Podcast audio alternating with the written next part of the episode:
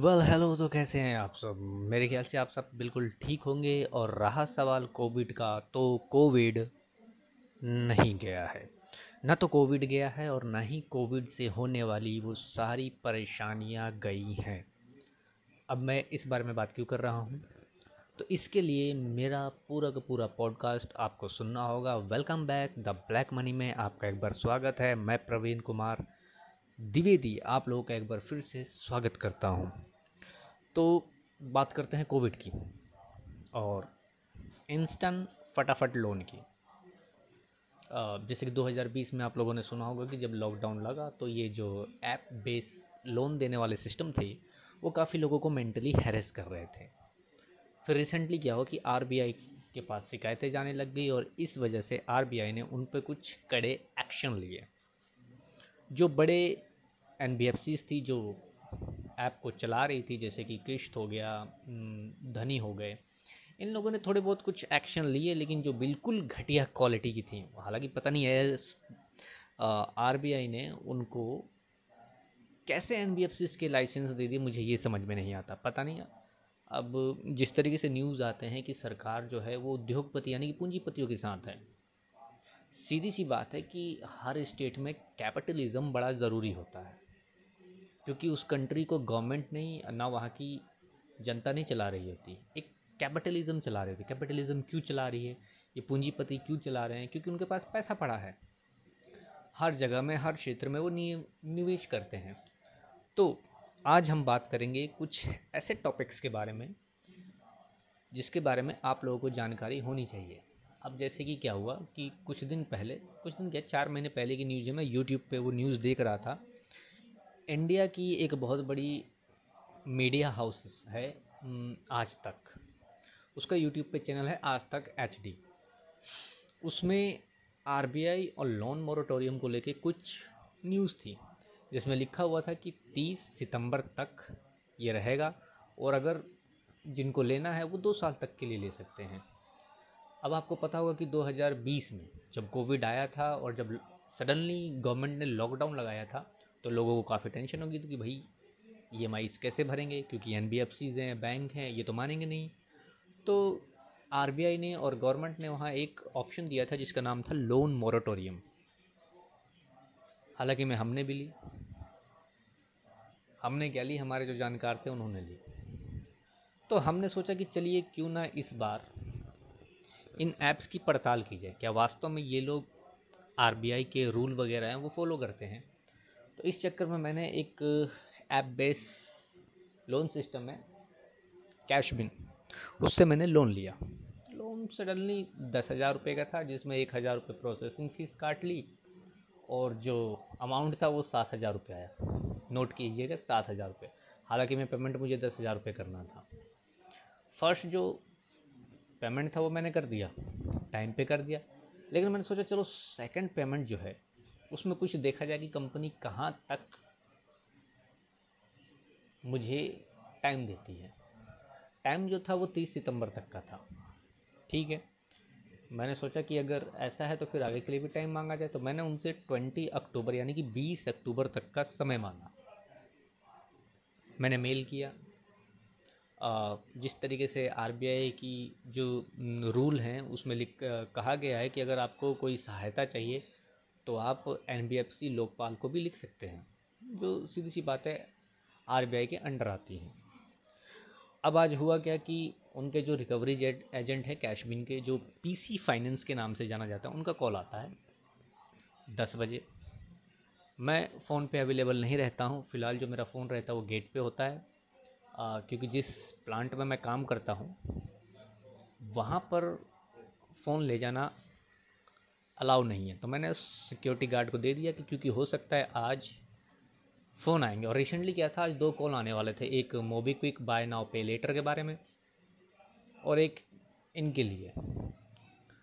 सुबह जो कॉल थी वो MobiKwik buy now pay later की तरफ़ से था, जो वो लोग जिप पे लेटर सिस्टम देते हैं उसके लिए। लेकिन उनका जो कस्टमर केयर का जो रवैया था बिल्कुल ख़राब था। जो रिकवरी एजेंट का रवैया था वो बिल्कुल ख़राब था, क्योंकि अभी तक आरबीआई ने बाय नाउ पे लेटर पे कोई कानून नहीं बनाया है। ठीक है?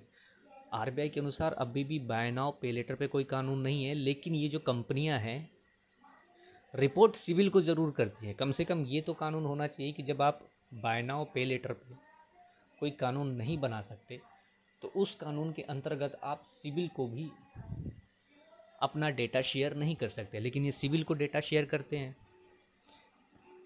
तो उस सिक्योरिटी गार्ड से जो भी तो तुम्हें मैं जो मतलब आप अभद्र भाषा में बात कहिए हुई। चलिए तो खैर अलग बात है क्योंकि इसके बारे में मैं डिटेल में, अलग पॉडकास्ट में इस बारे में मैं बताऊँगा। हाँ अब आते हैं हम कैश बिन ऐप पे, जो पीसी फाइनेंस की तरफ़ से हैं। सडनली चार या पाँच बजे करीब उनके एक नोडल अधिकारी का फ़ोन आता है।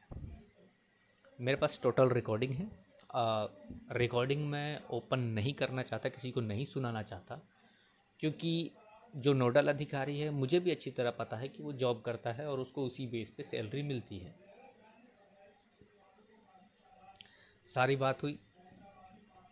अगले ने मेरे से ये कहा कि कंपनी ने आपको टाइम दिया। बिल्कुल। उस बीच में आपको कोई फ़ोन आया? दो लोगों के फ़ोन आए, जिनका नाम नहीं लेना चाहता मैं। एक जेंट्स था, एक महिला थी।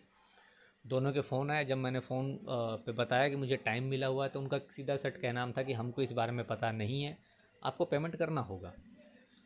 मैंने उनसे बोला, भाई देखो, मुझे टाइम मिला हुआ है। तो उसने कहा कि सीधी, अगर आपको टाइम मिला हुआ है तो उस ईमेल का स्क्रीन स्क्रीन शॉट जो है, आप मेरे मेल पे फॉरवर्ड कर दीजिए। माफ़ कीजिएगा, कुछ अगर वर्ल्ड इधर से उधर हो रहे हैं तो मैं उसके लिए क्षमा चाहता हूँ। मैंने फॉरवर्ड किया। उस बंदे की तरफ़ से कॉल आना बंद। फिर हफ़्ते दिन बाद एक लेडीज़ का फ़ोन आता है कि आपको रीपेमेंट करना है कैश बिन पे। मैंने यही कहा कि मैडम, ऐसा है कि मैं पेमेंट तो के लिए टाइम ले चुका हूँ। तो उन्होंने बोला, सर, हमें नहीं पता, हमारे पास कागज़ आते हैं, फाइलें आती हैं। इस कारण से हम ये फ़ोन कर रहे हैं। फिर दोबारा सेम वही प्रोसेसर ठीक है। अब बात करते हैं उस नोडल अधिकारी की। तो नोडल अधिकारी ने क्या कहा? नोडल अधिकारी ने ये कहा कि हमारे किसी भी रिकवरी एजेंट ने आपसे बदतमीजी नहीं की। मैंने ये बोला, यार देखो, बदतमीजी तो नहीं की, लेकिन जिस तरीके से वो जिद करते हैं, वो तो एक टाइप का बदतमीजी ना होगा कि नहीं पेमेंट तो आपको अभी करनी है, जैसे कि धनी वन फ्रीडम वालों को ले लो। परेशान तो अभी भी कर रहे हैं लोगों को। एक मेरे जानकार है, मेरा रिलेटिव है, उसको अभी तक परेशान कर रहे हैं। यहाँ तक कि मेल पे कानूनी कार्रवाई करने की बात करते हैं। चले, कानूनी कार्रवाई अपनी जगह है। कंपनियाँ गलत नहीं हैं, कंपनियों को हम गलत नहीं कहेंगे, क्योंकि कंपनी ने हमें उस समय फाइनेंशियल सपोर्ट दिया जब हमें कहीं से नहीं मिल रहा था। और मेरे ख्याल से जो लोग भी ये पॉडकास्ट सुन रहा होगा, उसको इस बात को एक्सेप्ट करना चाहिए। और पेमेंट करना चाहिए, ये नहीं मना कर, करना चाहिए, लेकिन वो हमें टाइम तो दे, या फिर एक तरह का ऐसा टाइम दे, या फिर एक फ्लेक्सिबिलिटी पेमेंट सिस्टम दे। हाँ अब आता हूँ मैं उस नोडल अधिकारी तो नोडल अधिकारी ने बोला ना तो हमारे किसी रिकवरी एजेंट ने आपसे अभद्र भाषा में बात की और कंपनी ने आपको 30 सितंबर तक का टाइम दिया। लेकिन फिर भी आपने लोकपाल के पास टैग करके एक ईमेल कर दिया। क्यों? मैं कारण जान सकता हूँ। मैंने उनको कारण बताया। तो अगला कहता है कि आप अपनी सारी बैंक डिटेल से जो मुझे फॉरवर्ड कीजिए। पहले तो इनका सिस्टम ये था कि भाई जिस में मैं, मैं पैसा ले रहा हूँ, उसकी बैंक डिटेल में शेयर करूँ, बोला, नहीं, जितने भी बैंक अकाउंट है, आपको उसमें शेयर करना होगा। तो चलो, ठीक है शेयर कर दूँगा। उसके बाद जब आप बीमार पड़े थे तो उसकी रिपोर्ट शेयर करना होगा। मैं, चलो, वो भी शेयर कर दूँगा। दूसरी बात ये कहता है अगला कि आरबीआई जो है, हमें ये कभी नहीं कहती कि आप इनको टाइम दो, क्योंकि आरबीआई का कोई रूल हम पे चलता ही नहीं है। मैं, यार शौक एक तरफ़ R B I N B F C इसके सर्टिफिकेशन देती है इनको और ये आर बी आई के रूल नहीं मानते। अगला मेरे से ये कहता है कि जो टाइम देने का सिस्टम था वो पिछले साल में था जिसको हमने लोन मोरेटोरियम दिया। तो 2021 में जिनको ऑक्सीजन नहीं मिल रही थी, दवाइयाँ नहीं मिल रही थी, मेरे हिसाब से लगता है कि इन एन और लोन लेंडर की वजह से वो मरे होंगे। क्योंकि एक तो बीमारी का टेंशन और दूसरा इनका सबसे बड़ा टेंशन, डराना और धमकाना। इन्होंने सीधा सट ये कहा कि आरबीआई हमसे ये नहीं कहती। क्योंकि बोल रहे मैं आरबीआई का नोडल अधिकारी हूँ और मैं डायरेक्ट आरबीआई से बातचीत करता हूँ। अब मेरे समझ में ये नहीं आता कि आरबीआई एक तरफ़ कहती है कि अगर कोविड में, कोविड की वजह से या किसी, कोविड के कारण किसी की नौकरी चल गई है तो जितने भी लैंडर हैं जो डिजिटली हैं, चाहे जैसे भी हैं, उनको समय देने का हक बनता है। लेकिन ये तो मना कर रहे हैं। मेरे हिसाब से लगता है या तो आरबीआई झूठ बोल रही है, या फिर वो कंपनी झूठ बोल रही है जिसका नाम कैश बिन है, या उसका नोडल अधिकारी झूठ बोल रहा है, या फिर वो मीडिया हाउस। इनमें से कोई ना कोई तो झूठ बोल रहा है। अब देखते हैं आगे होता क्या है। पेमेंट को लेकर। पेमेंट तो खैर हो चुका है, लेकिन अभी भी मैं कईयों के साथ लोन लिया है और इसी चक्कर में लिया है कि इनका एक्सपीरियंस कैसा है? बेटर है या घटिया है? आज का पॉडकास्ट कैसा लगा? बताइएगा ज़रूर। तब तक के लिए जय हिंद।